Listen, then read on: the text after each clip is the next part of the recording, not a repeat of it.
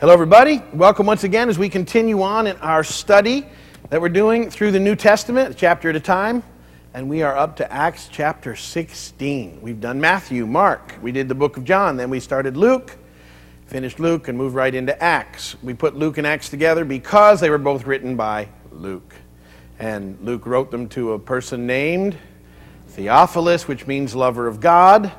Um, oh, and we believe there was an actual person, Theophilus, but if not, it's written to all of us as lovers of God. Uh, Luke was very good in the way that he tracked information down. He was quite the historian, um, and he first documented in, in his gospel, Luke, the life and ministry of Jesus, and now in the book of Acts, he is documenting for us the activities of the early church and what took place. And um, it, it, ties in a lot of things together for us. The book of Acts is a very important book as we can find out what the early church did. Uh, I've told you week after week that um, connecting with it uh, is very important because uh, even though we don't add to canon, the scripture's closed and done, um, the book of Acts continues on in us at some level because we're still, it's still the acts of the disciples, and that's us. And so the things that we do are Book of Acts things. Um, the $1 car wash we did last Saturday, that's a very simple thing. That's Book of Acts stuff, all right? That's getting out there and touching the culture however you can for Jesus. And, and these guys that are out doing this stuff, this, for them, everything they do is cutting edge. There's been no one else. And they're, they're going out and doing things and, and finding ways to reach people um, for Jesus. And they do um, what it takes, and you're going to see that as we, we continue on in the process. And, uh, you know, just as Jesus was very cutting edge, and, you know, the, the, before Jesus, they, there wasn't anybody doing big um, fish sandwich giveaways on the mountainsides like he did.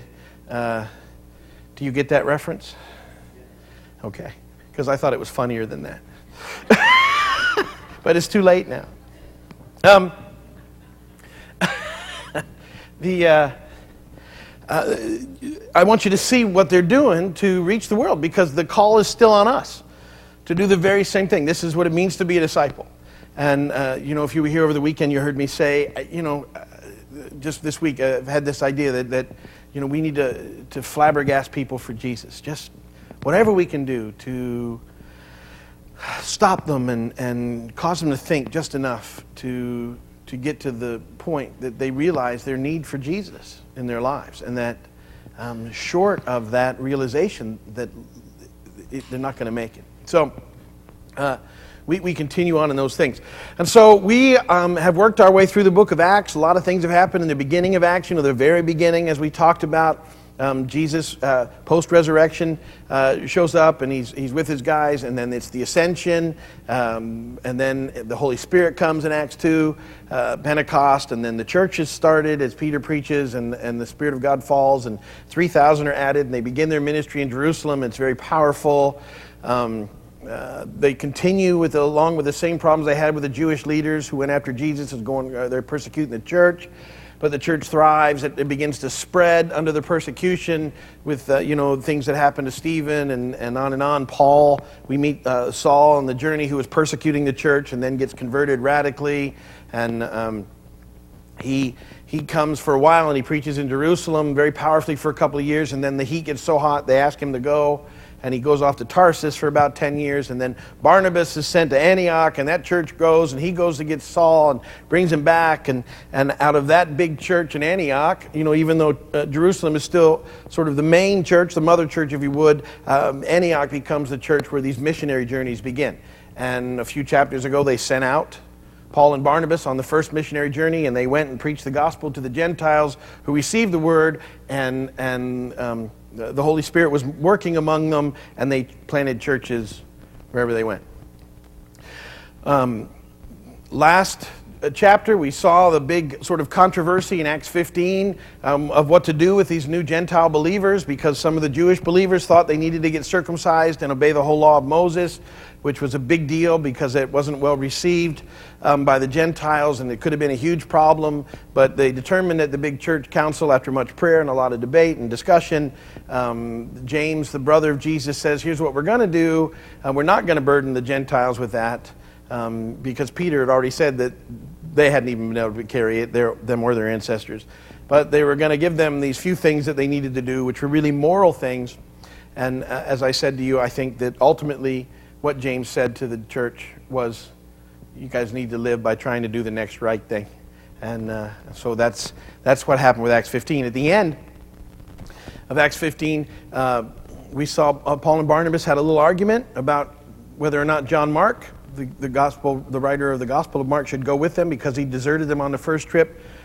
Barnabas, who was his cousin and who by nature is an encourager, wants him to go on the trip. Paul's like, I don't think he's ready.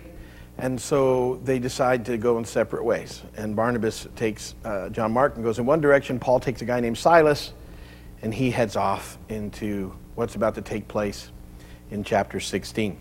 Uh, also, of note, before we, we jump into the reading, um, you're going to be introduced to Timothy uh, who's a young man, very interesting young man, and he will pop up a lot in the New Testament in, in our studies to come. And so take note of him. Very interesting guy. And just to be thinking about this when we read, um, uh, Timothy, his mom was Jewish and his father was Greek. And this post church council, where that whole ruling about circumcision stuff happens, when, when Paul decides to take Timothy along with him and Silas, and, and Timothy's kind of going to fulfill the role that John Mark had in the other trip, um, he decides to circumcise him first. Very interesting, and, and we're going to talk about that some more at the end of this thing, but pretty fascinating point. And then the other thing is pretty interesting is uh, Luke chapter 16 um, is a we chapter. And by that I mean all of a sudden the uh, narration is going to change to we. And what happens starting around verse 10 is that Luke joins the trip. And then at the end of the chapter, he stays there, and it's not we anymore for a while. Um, but but it's, if you've never caught that before, when it shifts to we, that means Luke is actually there at that point in time on that journey. He shows up on this journey at verse 10 and is with them through some of the events, which I think is pretty cool. Um, uh, that that uh, he's recording for us things not only that he found out, but actual events that he saw was a part of. So that's what's uh, big in Acts 16, 40 verses. Let me read them to you. You can read along. They're in your notes. You can open your Bibles, follow along there. Acts chapter 16, we'll start in verse 1. He came to Derbe and then to Lystra, where a disciple named Timothy lived, whose mother was a Jewess and a believer, but whose father was a Greek. The brothers at Lystra and Iconium spoke well of him. Paul wanted to take him along on the journey, so he circumcised him because of the Jews who lived in that area, for they all knew that his father was a Greek. As they traveled from town to town, they delivered the decisions reached by the apostles and elders in Jerusalem for the people to obey. So the churches were strengthened in the faith and grew daily in numbers. Um, you know, I don't like to stop, and, and but make sure you see that. These new churches that they had planted were growing daily. That means they were adding believers to their numbers every day. That's phenomenal growth. Paul and his companions traveled throughout the region of Phrygia and Galatia, having been kept by the Holy Spirit from preaching the word in the province of Asia. When they came to the border of Mysia, they tried to enter Bithynia, pardon me, but the Spirit of Jesus would not allow them to. So they passed by Mysia and went down to Troas. During the night, Paul had a vision of a man of Macedonia standing and begging him, Come over to Macedonia and help us. After Paul had seen the vision, we got ready at once to leave for Macedonia, concluding that God had called us to preach the gospel to them. From Troas, we went, uh, we put out to sea and sailed straight for uh, Samothrace, and the next day on to Neapolis. From there, we traveled to Philippi, a Roman colony, and the leading city of that district of Macedonia. And we stayed there several days. On the Sabbath, we went outside the city gate to the river, where we expected to find a place of prayer. We sat down and began to speak to the women who had gathered there. One of those listening was a woman named Lydia, a dealer in purple cloth from the city of Thyatira, who was a worshiper of God. the Lord opened her heart to respond to Paul's message.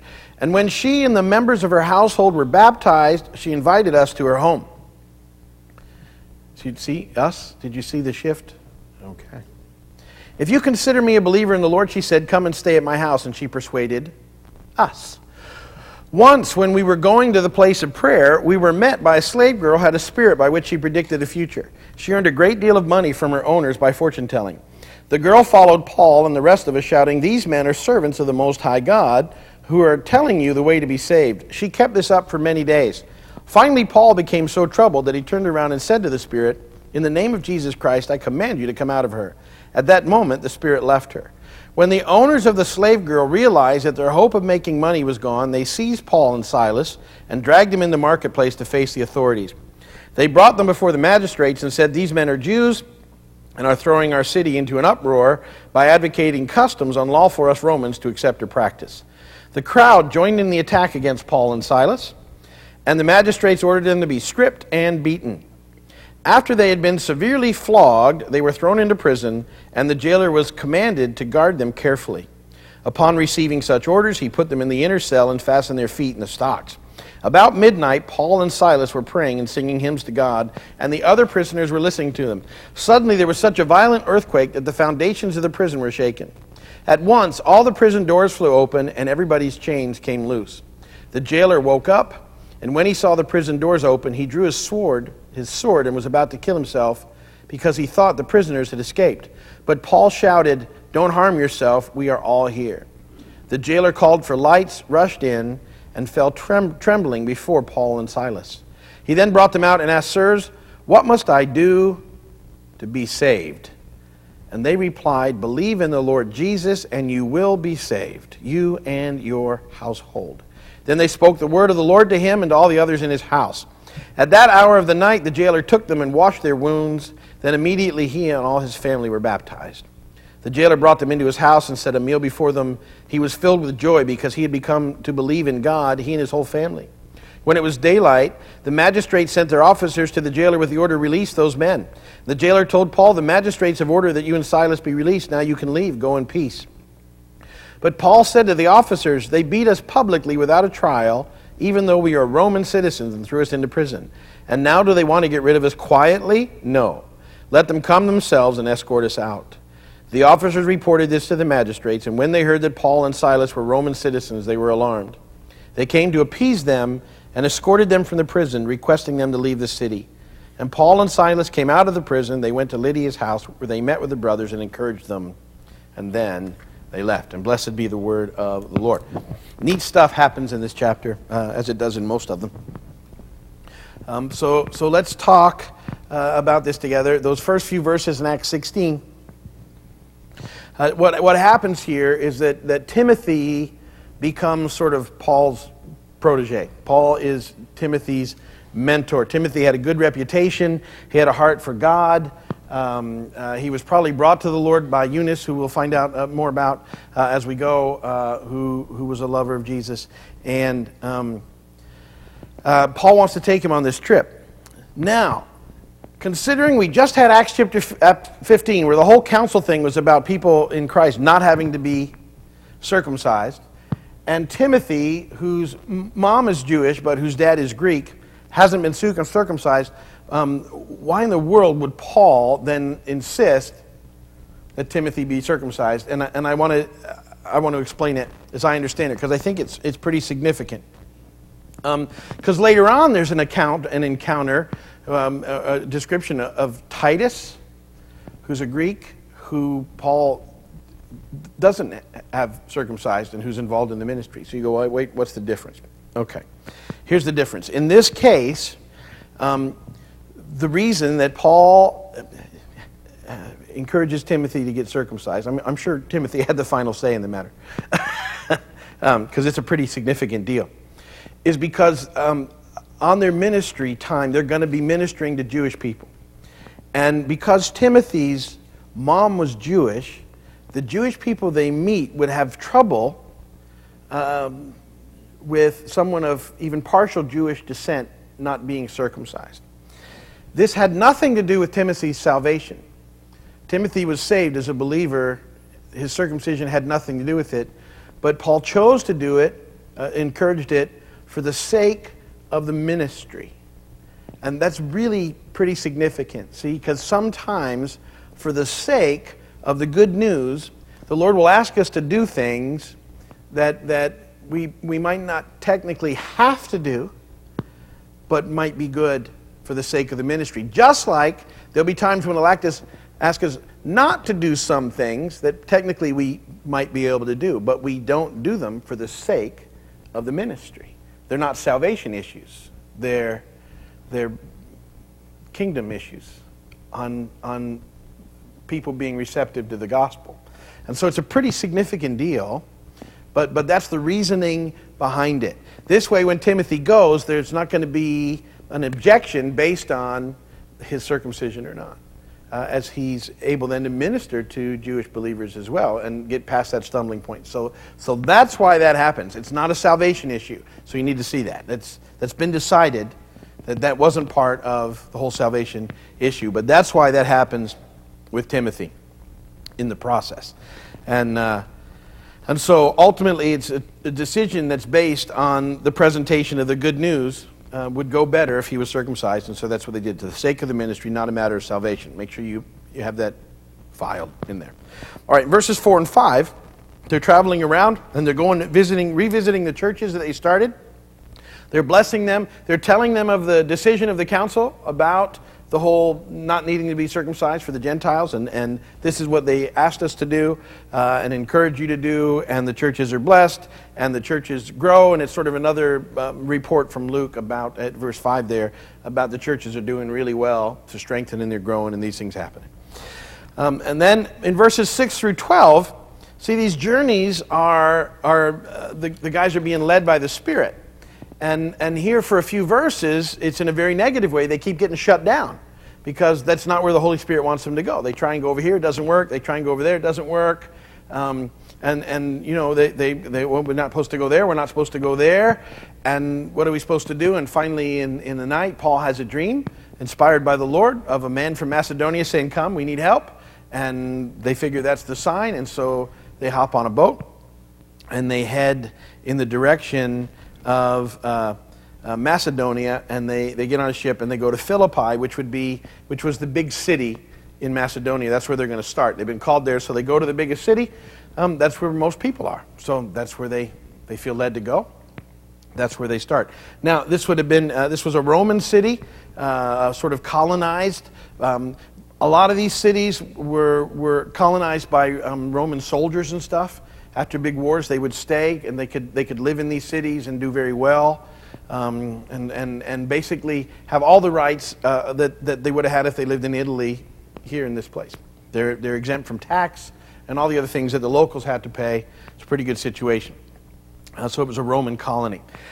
Um, and uh, in verses 13 through 15, that we, we figure out that there's not a big Jewish population there because the guys don't go to the synagogue on the Sabbath, because there isn't one. Um, uh, for a synagogue to be in any place, technically you're supposed to be 10 Jewish males. That's what it takes for a synagogue 10 Jewish males. It has something to do with a quorum in prayer, basically.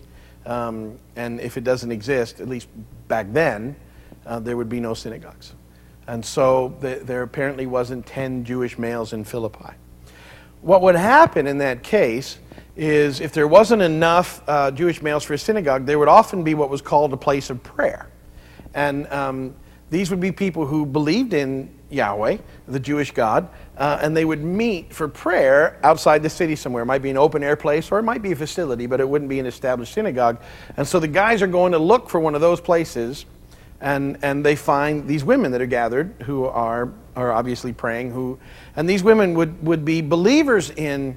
Um, uh, Yahweh, the Jewish God, but not yet in, in Christ, That because they hadn't heard that yet. And so that's whom they sort of find out there in this, this place of prayer. And uh, they go out there and they begin to talk to these women and present to them the gospel, and some of them get saved, in particular, this woman named Lydia. Uh, and, um, and her and her whole household are saved, And, and then this, uh, that she was a woman of some worth would uh, be demonstrated in the fact that she invites them to come and stay at their house. There's at least four guys, plus her household, which is, there was a bunch of them, and staff and whatever. Must have been a big house to accommodate this many people. So um, they, she invites them to come and stay, and they go and stay. That's where God has them, and that's where they go and stay. So they stay at Lydia's house. Now, the, uh, in verses 16 to 24, this thing happens, which I think is pretty fascinating. Um, it says that they're on their way back to the place of prayer because that's where they're going to find people that they can preach the gospel to. And they encounter this slave uh, girl who's possessed by a spirit uh, who operates in the occult and tells people their futures. Uh, it's a very demonic sort of situation and, and uh, this is the, the, the, the, person they find. Now, what she starts doing, it says, is she starts following them around wherever they go, shouting, These men are servants of the Most High God who are telling you the way to be saved. Now, while what she was saying was true, the endorsement of a demon possessed person was probably having a negative impact on the presentation of the gospel. Do you get it? Uh, and, and it, it, was, it frustrated Paul ultimately to the point where he turns around and says, In the name of Jesus, come out of her. And, um, and under the unction and anointing of the Spirit of God, she, the, the demon leaves her. She's done. Um, but now there's a problem because the, the, the people who own this woman made their livelihood off of her. She was like this cash cow. And now she's, she's worth nothing uh, in effect, their livelihood shot. And so they get mad about this. See, again, here's what you remember. Uh, see, to me, it's a picture of just like um, the, the, Jewish leaders when they were seeing the miracles of, of Jesus and the power of the Holy Spirit changing people's lives. They didn't ultimately care about that because they, they didn't like how their own livelihoods were being threatened and their own positions and their own deals and everything they had worked in. See, so, so even though they could see that God was doing something, they're like, yeah, but I don't really care because it's messing my world up. Here, these people have to know that God just did something amazing. And all they can see is, hey, it's costing me money. And so they grab Paul and Silas, and, and remember now, they're in a very Gentile area, and, and Luke and Timothy are with them too. They don't grab Luke and Timothy because uh, uh, Paul and Silas look very Jewish. And it's a, they grab them to stir up a crowd, and they say, Look, these, these Jewish guys are causing us problems. They're, they're teaching things us Romans. They didn't know that they were Christians, that us Romans shouldn't follow. The, the irony is, Paul and Silas are Roman citizens. Uh, which meant a lot. They had, they had all sorts of protection and rights that they weren't afforded um, by the magistrates who don't even check it out, just see the crowd all stirred up. And you see how often we see public officials just go with the crowds? That doesn't happen today.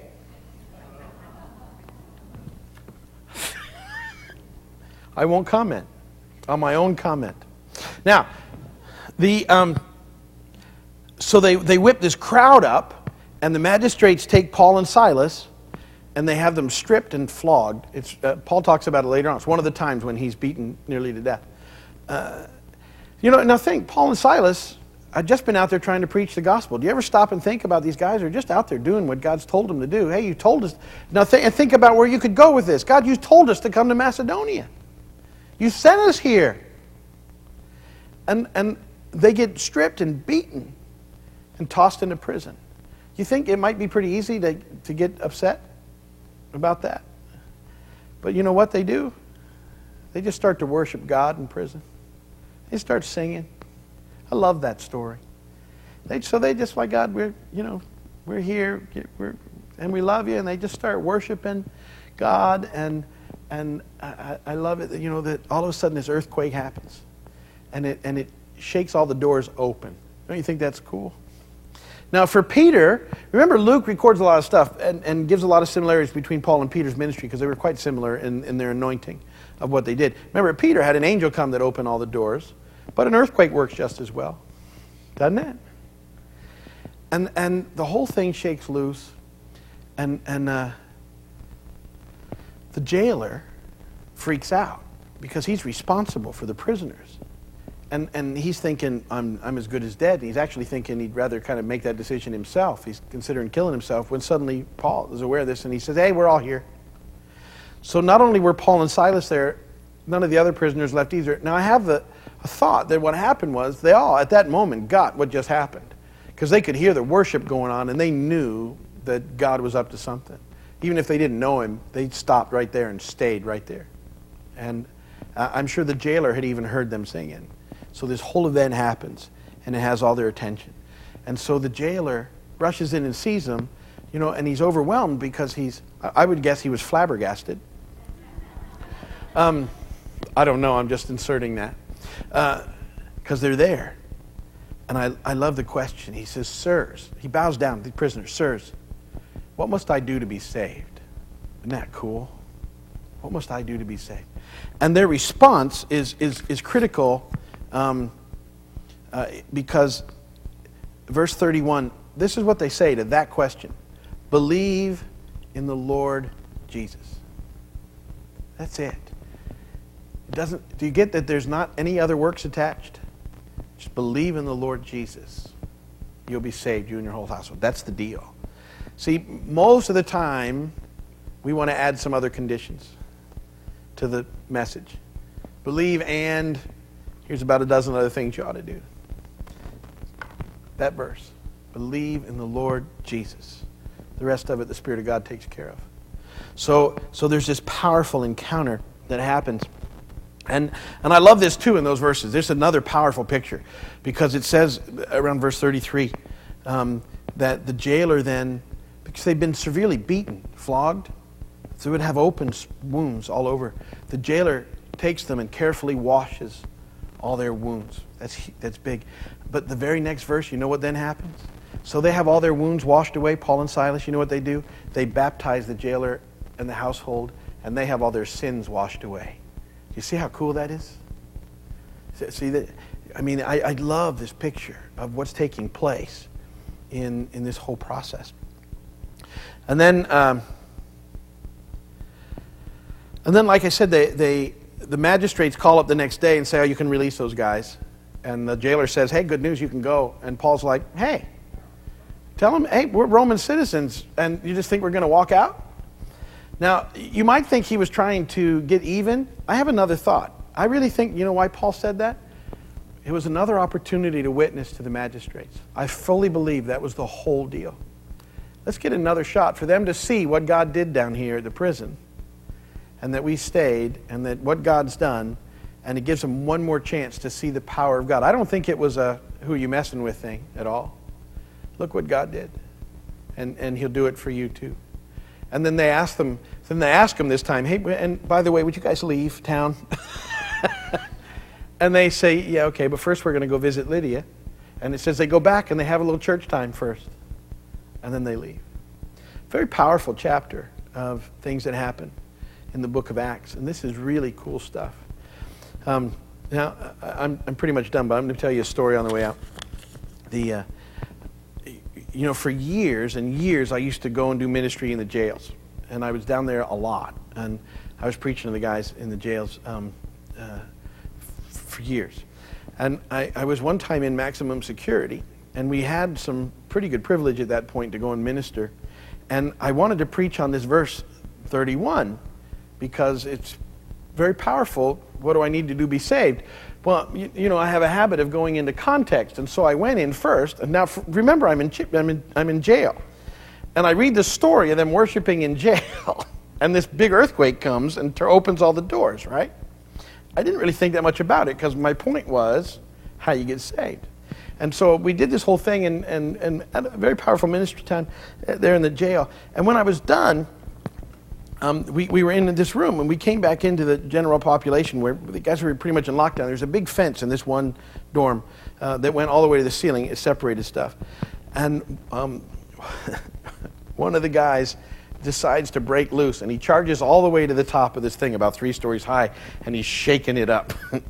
and it literally stirs up a riot inside this dorm. And all of it's not good when you're in there, you know what I mean? And I'm trying to get small, which isn't easy. And, and all of a sudden, man, these, these, all these guards come rushing into this dorm, you know what I mean? And they're trying to quell this whole thing. And while they do it, I slip out, you know, whoop, out. And then after that, I was never allowed back into that dormitory. That's all I have to say about that. so you have to be careful of what material you choose for what crowd you're working with.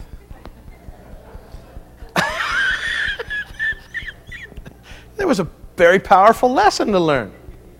I never preached that sermon again in jail. I always just picked it up at that verse and forget the context. Okay. So um, that's all I have to say about Acts chapter 16. Great verse. If you are watching uh, by video, thank you for watching. And uh, we're going we're gonna shut the video down and play, pray for the folks here. God bless you guys. If you need anything, you can call us or write us. Please let me know upstairs that you heard me and you shut the video down.